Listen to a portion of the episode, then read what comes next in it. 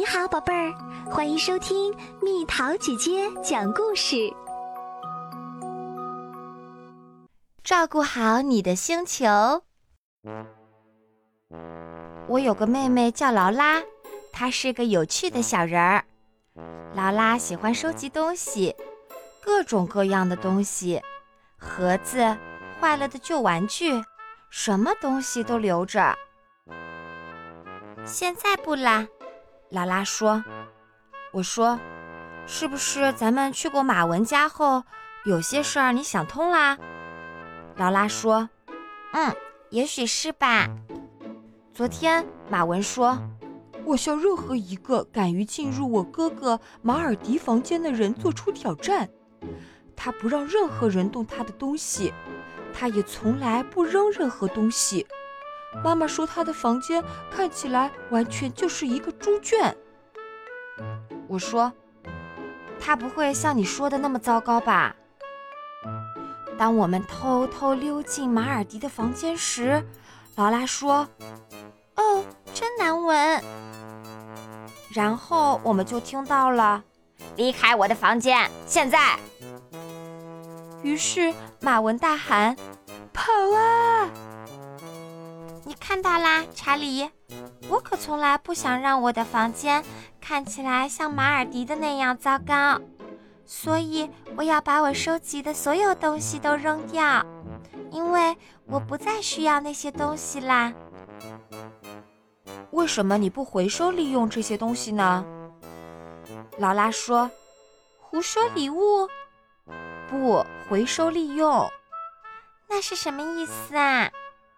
嗯，就是说，人们以一种新的方式重复使用那些旧了的东西。为什么呢？那是因为，如果我们把什么东西都随便扔掉的话，最后我们就会被大堆大堆的垃圾完全埋起来。还有，如果我们不重复使用那些东西，到最后我们就没有什么东西可用了。所以呢，回收废物、重新利用是非常重要的。你知道旧纸怎么变成新纸吗？先用水把旧纸打湿，然后再把它们压平，最后它们就可以被制成各种各样的新纸啦。比如写字纸、卫生纸、礼品包装纸、图画纸，还有鸡蛋盒子。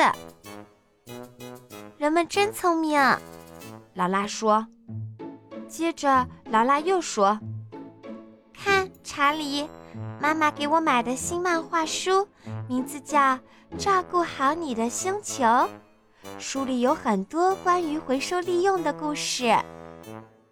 我说：“让我看看。”哦，一个比赛，你可以赢一棵树，让自己来种。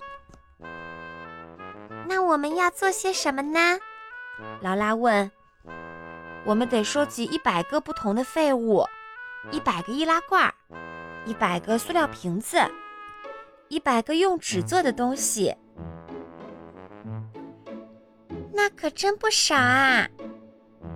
看，劳拉，你自己的大树计分器。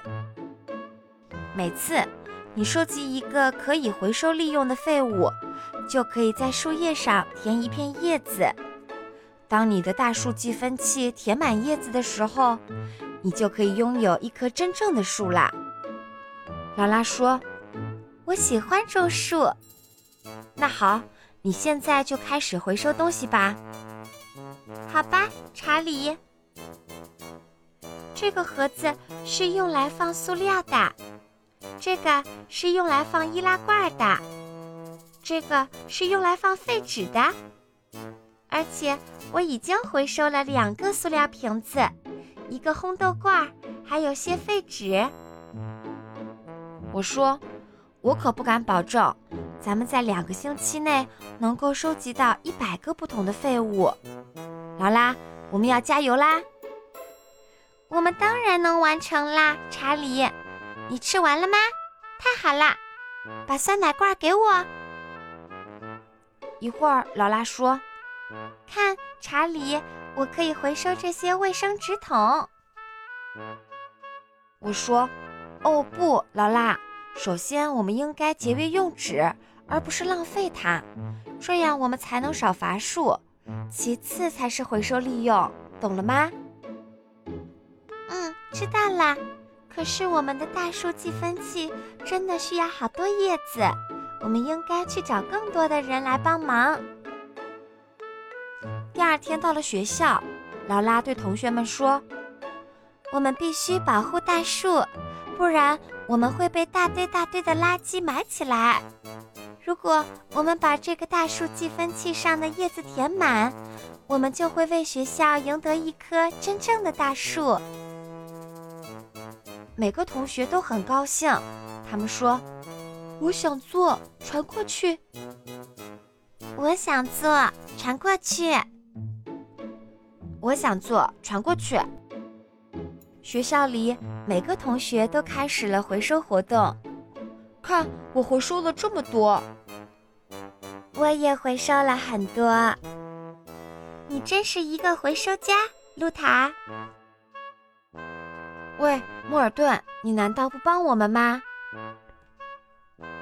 莫尔顿回到家，他找到了许多可以回收的东西。当所有人把每一件废物都回收了以后，劳拉说：“哦不，我们还没有把这个大树计分器的叶子填满，我们得不到真正的大树啦。”这时候。莫尔顿出现了，露塔说：“看他拿的那些东西。”很快，我们就把大叔计分器的叶子填满了。谢谢你，莫尔顿，你真是一个了不起的回收家。这时候，马文悄悄对莫尔顿说：“你从哪儿弄到了那么多东西？”莫尔顿回答说。在马尔迪的房间里，马文说：“这下子你可惹了一个大麻烦。”第二天，我们所有人都去参加种树活动，那是我们为学校赢得的真正的树。看，我们学校真正的大树！劳拉兴奋地说：“我们都是真正的回收家，不是吗？”当我们都围坐在马文的房间里时，突然听见了一声吼叫：“谁进了我的房间？”我们赶快离开这儿！马文说：“快快跑！”莫尔顿说：“好啦，小朋友们，故事讲完啦。你会垃圾回收吗？各种各样的垃圾，你知道如何把它们分门别类？放入属于它们的回收垃圾桶吗？和蜜桃姐姐分享你的回收利用知识吧。